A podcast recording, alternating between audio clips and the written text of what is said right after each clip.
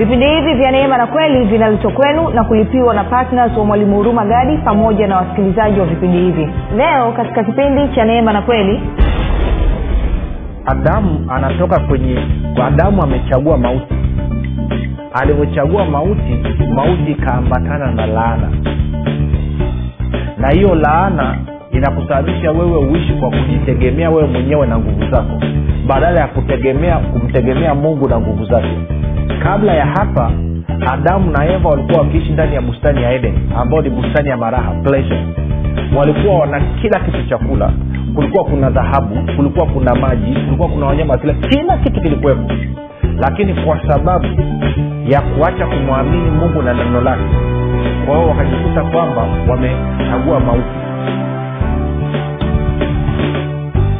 popote pale ulipo rafiki ninakukaribisha katika mafundisho ya kristo kupitia vipindi vya neema na kweli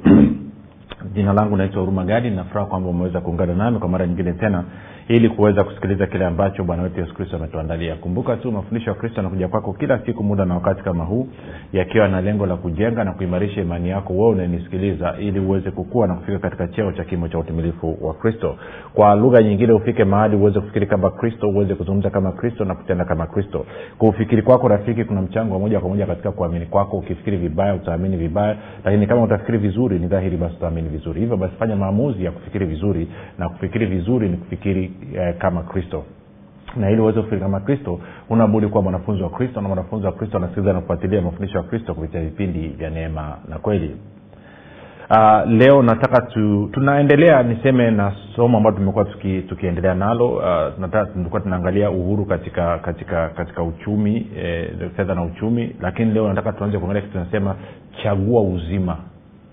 chagua uzima katika uchumi wako chagua uzima katika ama katika maisha yako chagua uzima ndo meseji ambayo nataka nikupe na tutaangalia swala la kuchagua uzima lakini katika muktadha mzima wa yale ambayo tumekuwa tukizungumza kuhusu uhuru ambao kristo alitupatia tuko sawa sawa kwa hiyo basi kumbuka tu tunapatikana katika youtube chanel yetu inaitwa mwalimu huruma gadi na kama kama kama kama ungependa kupata mafundisho yao kwa njia ya sauti tunapatikana katika mtandao wa kijamii wa telegram telegram inafanya kazi kama whatsapp kama unaenda kwenye play store ama app store pakua application kisha tutumia ujumbe mfupi sema niunge nasi tutakuunganisha katika grupu la mwanafunzi wa kristo namba ni 7895242 7895242 baada ya kusema hayo basi napenda kutoa shukrani za dhati kwa mungu kwa ajili ya kwako wewe ambao umekuwa ukisikiliza na kufuatilia mafundisho ya kristo kila itwapo leo lakini zaidi ya yote umekuwa ukihamasisha wengine nao waweze kusikiliza ili nao waweze kukuwa na kufika katika cheo cha kimo cha utumilifu wa kristo pia napenda kumshukuru mungu kwa ajili ya kwako wewe ambao umekuwa ukifanya maombi kwa ajili ya usaji vipindi vya neema na kweli kwa ajili ya kwangu mii pamoja na timu yangu nasema asante sana kwa maombi yako maombi yako yanata tofauti kubwa sana na mwisho namshukuru mungu kwa ajili ya kwako wewe ambao umefanya maamuzi ya kuwa patna wa vipindi vya neema na kweli na kwa maana hiyo kwa sadaka yako ya upendo kila mwezi unachangia gharama za kupeleka injili ili watu wengi zaidi waweze kufikiwa baada ya kusema hayo basi nataka tuendelee na somo letu kumbuka tume, e, ni kama navyosema ni mwendelezo kwao kama kusikiliza maamuzi katika kat, eh, maamuzi kiongozi wa imani na ukusikiliza uhuru katika fedha na uchumi nenda kasikilize kwa sababu hili somo ni mwendelezo wa kitu hicho hicho kwamba tunaendelea na wazo lile lile na mambo yale yale sema kichwa kimekuwa tofauti tu kidogo kwa sababu ya mkazo ambao tunataka tusilie katika wiki hii ndio maana tukasema kwamba chagua uzima chagua uzima tungeweza kusema chagua uzima katika uchumi wako chagua uzima chagua uzima tuko sawa sasa moja kwa moja hebu tuende tu, tuanze kwanza tu kwenye wagalatia ile kaa tulivyoona wagalatia mlango ule wa tano kumbuka labda unaweza ukaenda ukasoma pale anasema simameni labda tukasome nikizungumza sasa hivi itakuwa ijakaa sawa wagalatia tano alafu mstari ule wa kwanza anasema katika uungwana huo kristo alituandika huru kwa hiyo simameni wala msinaswe tena chini ya kongwa la utumwa na nikakueleza kwamba kristo ametuweka huru kutoka katika mauti ama hofu ya mauti tende moja kwa moja kwenye waibrania waibrania tano no waibrania mbili waibrania mbili mstari wa kumi hadi wa anasema basi kwa kuwa watoto wameshiriki damu na mwili yeye naye vivyo hivyo alishiriki yayo hayo ili kwa njia ya mauti amharibu yeye aliyekuwa na nguvu za mauti yaani bilisi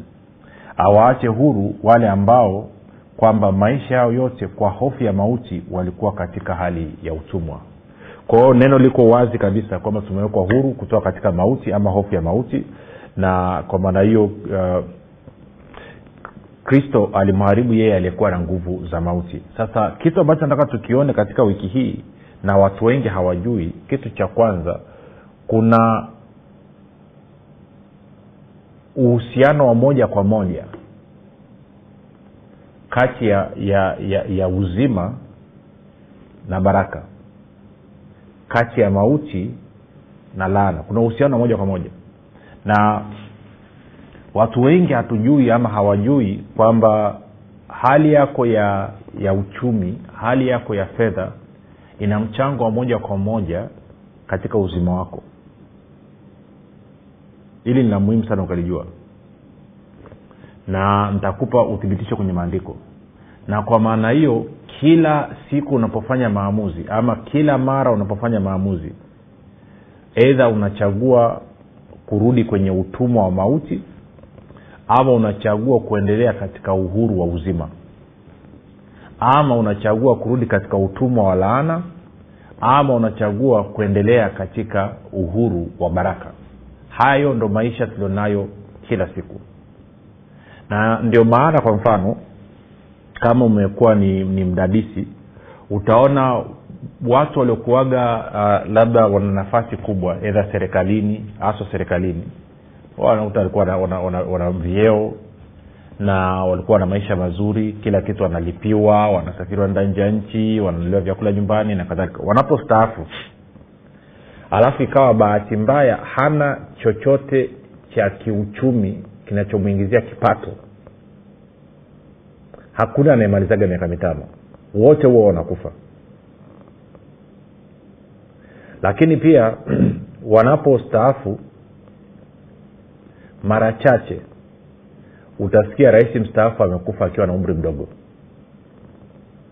mara chache utasikia kwa mfano nazungumzia kwetu hapa tanzania labda utasikia waziri mkuu mstaafu amekufa akiwa na umri mdogo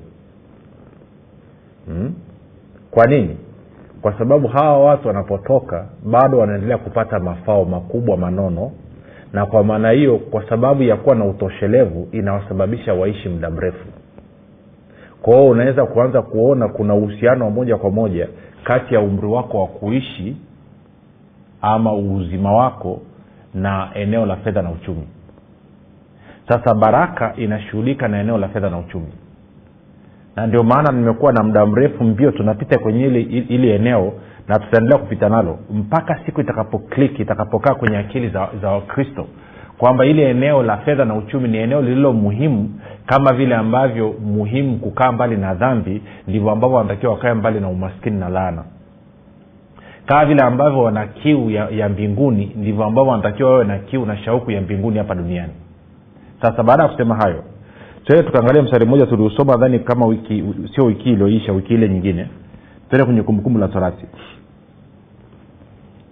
labda ngoja ngoja nirudi mwanzo kabisa tuanze kwenye mwanzo kabisa kwenye mwanzo kabisa tuna mda tuna mda somo letu liko tutaenda nalo vizuri tutaelewana tuende kwenye mwanzo mlango wa pili no nianze mwanzo mlango wa kwanza kwanza mstari wa ishiri na sita mpaka wa ishiri na nane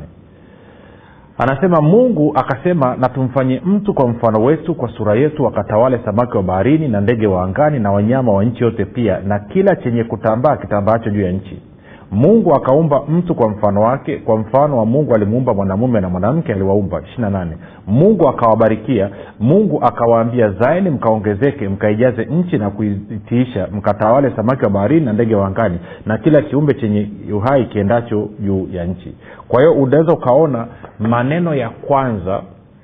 ambayo adamu aliyasikia katika masikio yake ni maneno ya baraka sio maneno mengine yoyote na kama maneno ya kwanza ambayo adamu aliyasikia katika masikio yake ni maneno ya baraka na tunaona pia kwa mfano hata kipindi kilichopita tuliangalia kwamba kwenye mwanzo kumi na mbili mungu anapomtokea abrahamu na kuanza kuzungumza naye kitu cha kwanza kabisa baada ya kumwambia toka uende anaanza kumtamkia baraka sasa kama wewe ni mdadisi ulitakiwa ujiulize kwa nini mungu anapokutana na hawa watu kitu cha kwanza ni kuwatamkia maneno ya baraka sasa kumbuka baraka ni maneno ya uwezesho ya kiungu ama ni maneno anayotakiwa mtu ni maneno ya kiungu anayotamkiwa mtu kwa ajili ya kumwezesha kufanikiwa kwao baraka kazi yake ni kuwezesha wewe ufanikiwe na kustawi sasa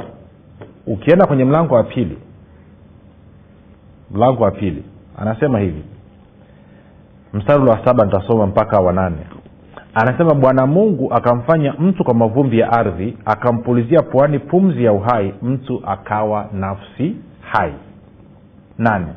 bwana mungu akapanda bustani upande wa mashariki wa eden akamweka ndani yake huyo mtu aliyemfanya kwa hiyo inakopa picha adamu alitengenezewa nje ya bustani ya eden alafu akaingizwa ndani ya bustani sasa eden maana yake ni pleasure kwa hiyo inamaana ni bustani ya maraha kwa hiyo inamaana adamu aliwekwa katika mazingira ambayo ni mazingira ambayo yatamfanya aishi maisha ya raha maisha ya kustarehe maisha yaliyo mazuri na usisahau unaposoma bibilia adamu ameumbwa siku ya sita mwanzo mmoja unaposoma kuanzia nane mstari wa thelathini pale na amini, okay, so, moja ishiri na sita sorry moja ishiri na sita sawa mpaka ishiri na saba kwa hiyo ina maana siku kami, siku iliyotimia full day siku ya kwanza ya adamu ilikuwa ni siku ya saba ambayo ukisoma hapa anasema siku ya saba ni siku ambayo mungu alipumzika alistarehe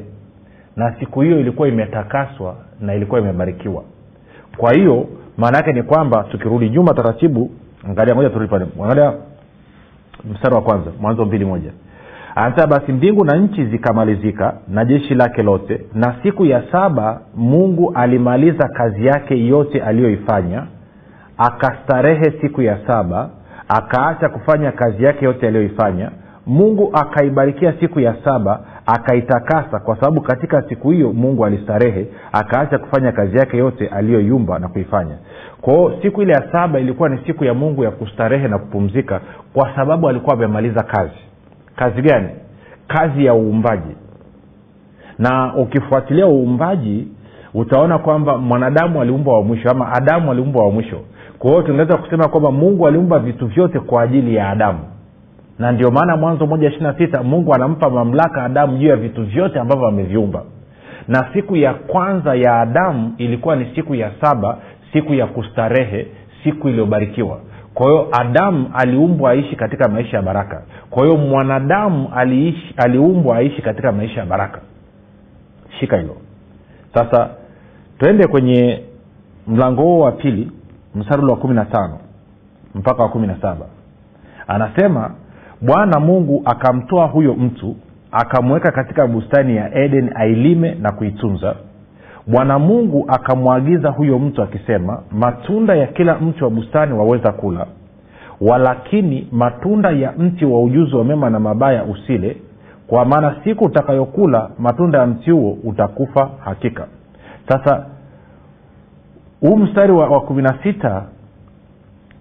huo unatafsiriwa kidogo haijakaa vizuri walivyotafsiri kwenye biblia za kiswahili kwa hiyo naomba nisome kwenye biblia ya kiingereza new king james version alafu nitajaribu kuleta kiswahili chake tuone kama tunaweza kupata kitu anasema and the lord and the lord god commanded the man saying of every tree of the garden you may freely eat you may freely eat kwa anasema matunda ya kila mtu wa bustani unaweza ukara ukala bure okay una uhuru wa kuyala na unaweza ukala bure frile kwa hiyo inamaana hakuwa anahitaji kufanya chochote ili aweze kula hayo matunda yalikuwepo tayari kwa hiyo kazi yake ilikuwa ni kuchuma na kula lakini mstari wa kumi na saba anaambiwa kwamba matunda ya mtu wa ujuzi wa mema na mabaya usile kwa maana siku utakayokula utakufa hakika tuko sawa okay tunaenda vizuri ntarudia tena mstari wa kumi na saba walakini matunda ya mti wa ujuzi wa mema na mabaya usile kwa maana siku utakapokula matunda ya mti huo utakufa hakika haya ni maneno ya mungu kwa hiyo ina maana adamu na eva walikuwa wana uwezo hata wakula matunda ya mti wa uzima ilikuwa ni ruksa sasa mlango wa tatu tunaanza mstari wa kwanza anasema basi nyoka alikuwa mwerevu kuliko wanyama wote wa mwitu aliowafanya bwana mungu akamwambia mwanamke ati hivi ndivyo alivyosema mungu msile matunda ya miti yote ya bustani ya bustani mwanamke akamwambia nyoka matunda ya miti ya bustani twaweza kula lakini matunda ya mti ulio katikati ya bustani mungu amesema msiale wala msiaguse msije mkafa nne nyoka akamwambia mwanamke hakika hamtakufa kumbuka mungu alisemaje hakika mtakufa nyoka anamwambia mwanamke hakika amtakufa mstari wa tano kwa maana mungu anajua ya kwamba siku mtakayokula matunda ya mti huo mtafumbuliwa macho nanyi mtakuwa kama mungu mkijua mema na mabaya okay sio taratibu mungu amesema mtakufa hakika nyoka anasema mtakufa hakika sasa piga picha hii mungu alivyomwambia adamu matunda ya mti wa ujuzi wa mema na mabaya msile siku mtakakula mtakufa hakika maanaake alikuwa anaambia sitaki mfe nataka muishi kwa lugha nyingine adamu alikuwa na uhuru wa kuchagua kama anataka kuishi asile matunda ya mti wa ujuzi wa mema na mabaya kama anataka kufa ale matunda ya mti wa ujuzi wa mema na mabaya kwao mungu anasema mtakufa hakika shetani anasema hamtakufa hakika kwa hiyo ina eva anatakiwa afanye maamuzi hapa anamwamini yupi je anamwamini mungu aliyesema mkila mtakufa hakika ama anamwamini shetani aliyesema mkila hamtakufa hakika sasa kwa bahati mbaya eva akachagua kumwamini shetani badala ya kumwamini mungu kwao dhambi ya kutokuamini kwa mara ya kwanza ikaingia bustani, bustani mwa eden kupitia nani kupitia eva of course na adamu alikuwa amepewa maelekezo naye akala kwa hiyo inamaana wote wawili waliingia kwenye kutokuamini na hiyo inaitwa uwasi lakini angalia kitu ambacho ibilisi aliwarubuni nacho kikawasababisha waache kumwamini mungu wamwamini ibilisi ibilisi aliwaambia hivi kwa ma, mstari wa nne anasema nyoka akamwambia mwanamke hakika hamtakufa kwa maana mungu anajua ya kwamba siku mtakayokula matunda ya mti huo mtafumbuliwa macho nanyi mtakuwa kama mungu mkijua mema na mabaya okay kwao kilichowavutia ama kilichomvutia eva ni kwamba atakapojua mema na mabaya atakuwa kama mungu ndio tamaa kongoro alilopewa na ibilisi kwamba ukila matunda ya mtu wa ujuzi wa mema na mabaya macho yako yatafumbuliwa utakuwa kama mungu utakuwa unajua mema na mabaya siku moja nilikuwa na, na, nasoma alafu mungu akazungumza na mimi kuhusiana na hili jambo akasema waliamini kwamba wanapokula mti wa ujuzi wa mema na mabaya matunda yake kilichofanya wakaamini kwa nini wanataka kuwa kama mungu kwamba waliamini watakuwa watakatifu kama mungu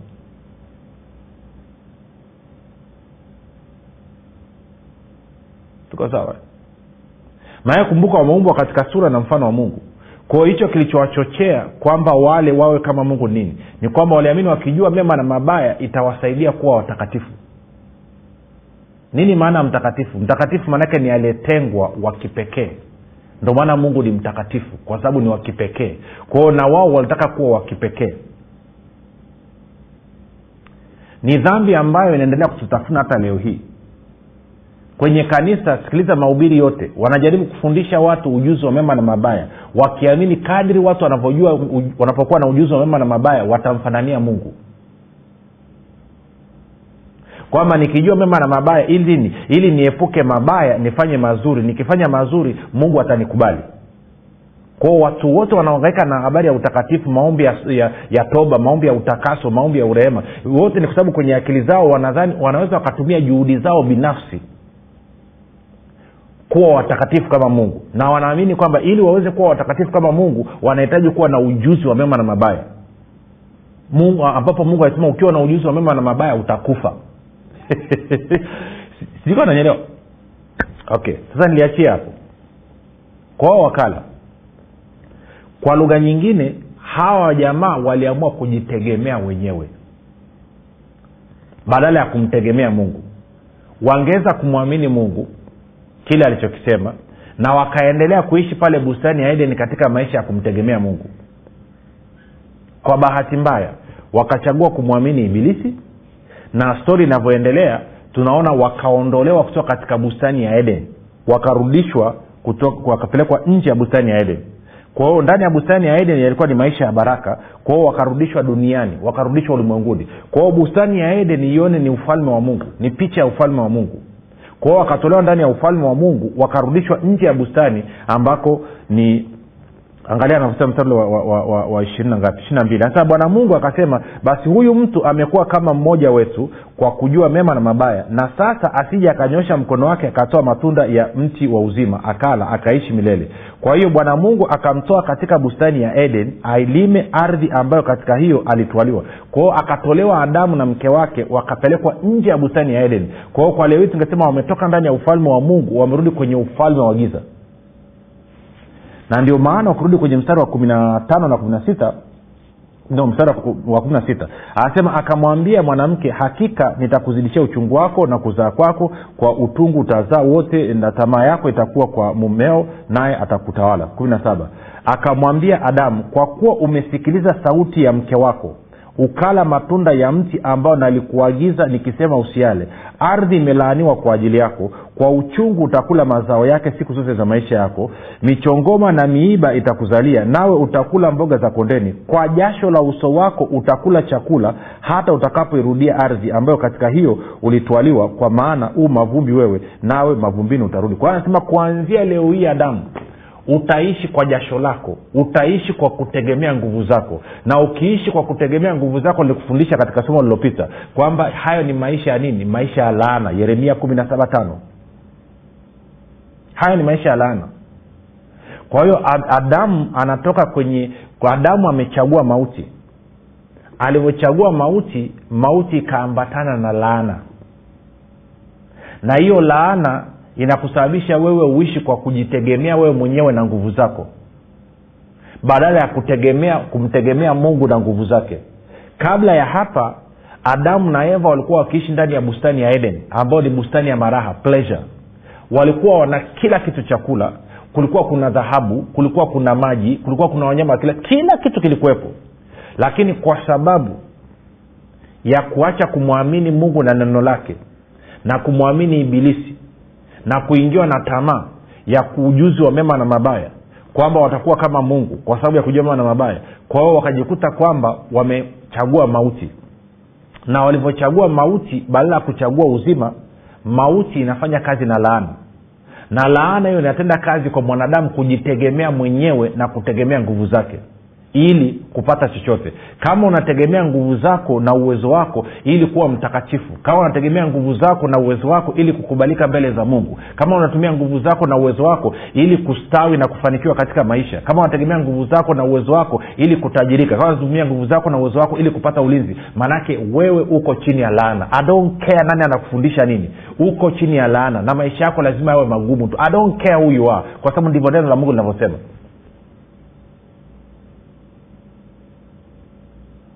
sinanyelewa ndio maana bwana yesu akasema pasipo mimi ninyi hamwezi kufanya lolote yohana kumi na tano kwa hawa walivyochagua mauti wakaingia kwenye laana maisha ya laana na maisha ya laana ni maisha ya kujitegemea mwenyewe na wala sio kumtegemea mungu lakini kabla ya hapo walikuwa wamechagua uzima na maisha ya uzima ni maisha ya baraka na maisha ya baraka ni kumtegemea mungu na nguvu zake sasa nikuulize wewe unanisikiliza umechagua nini usimjibu saa kilokole juujuu mmechagua uzima no no no seriously maisha yako tukiyaangalia tunaona nini tunaona ni maisha ambayo yanaendeshwa na nguvu zako na uwezo wako ambayo ni maisha ya laana yaliyoko chini ya mauti ama tunaona ni maisha ambayo yanaendeshwa na nguvu na uwezo wa mungu ambayo ni maisha ya baraka ambayo yako chini ya uzima huko mtaa upi rafiki mtaa wa uzima wenye baraka ambao nguvu za mungu zinatenda kazi kwa niaba yako ama uko kwenye mtaa wa mauti ambao ni laana ambao maisha yako yanaendeshwa na nguvu na uwezo wa kibinadamu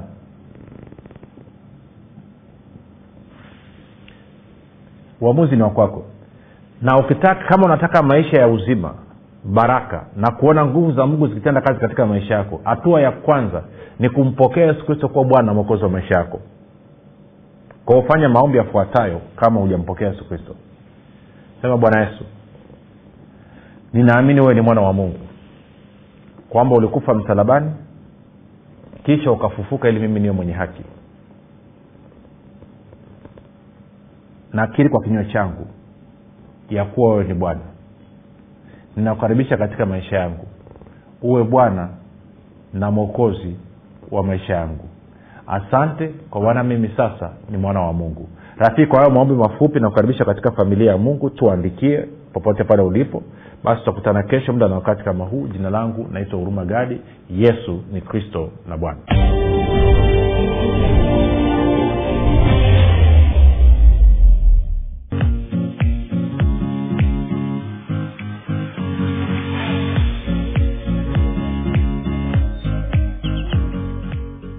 imani makini siri ya ulinzi ustawi na mafanikio ni kitabu kipya kilichoandikwa na mwalimu rumagadi ndani ya kitabu hiki utajifunza imani ni nini na nini tofauti kati ya imani na kuamini utajifunza hofu shaka na kutokuamini ni nini na ufumbuzi wa kuziondoa katika maisha yako na pia utajifunza jinsi ya kuwa na ujasiri na hivyo kuwa na udhihirisho mkubwa wa imani pamoja na jinsi ambavyo imani inashirikiana na neema ili kumdhihirisha kristo anayeishi ndani ya mkristo zaidi ya yote utajifunza jinsi ya kutumia imani na nguvu ya mungu kudhihirisha na kuumba chochote unachokitaka zaidi ya yote utajifunza jinsi imani inavyotenda kazi kwa kushirikiana na uvumilivu ili kumfanya mkristo afaidi ahadi zote za mungu hapa duniani rafiki maisha yaliyojaa uzima ushindi ustawi mafanikio furaha amani na maajabu yanakusubiri piga simu sasa kupata nakala yako 764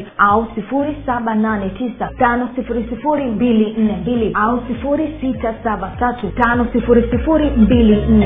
imani makini siri ya ulinzi ustawi na mafanikio kwa shilingi elfu thelathini tu unapata nafasi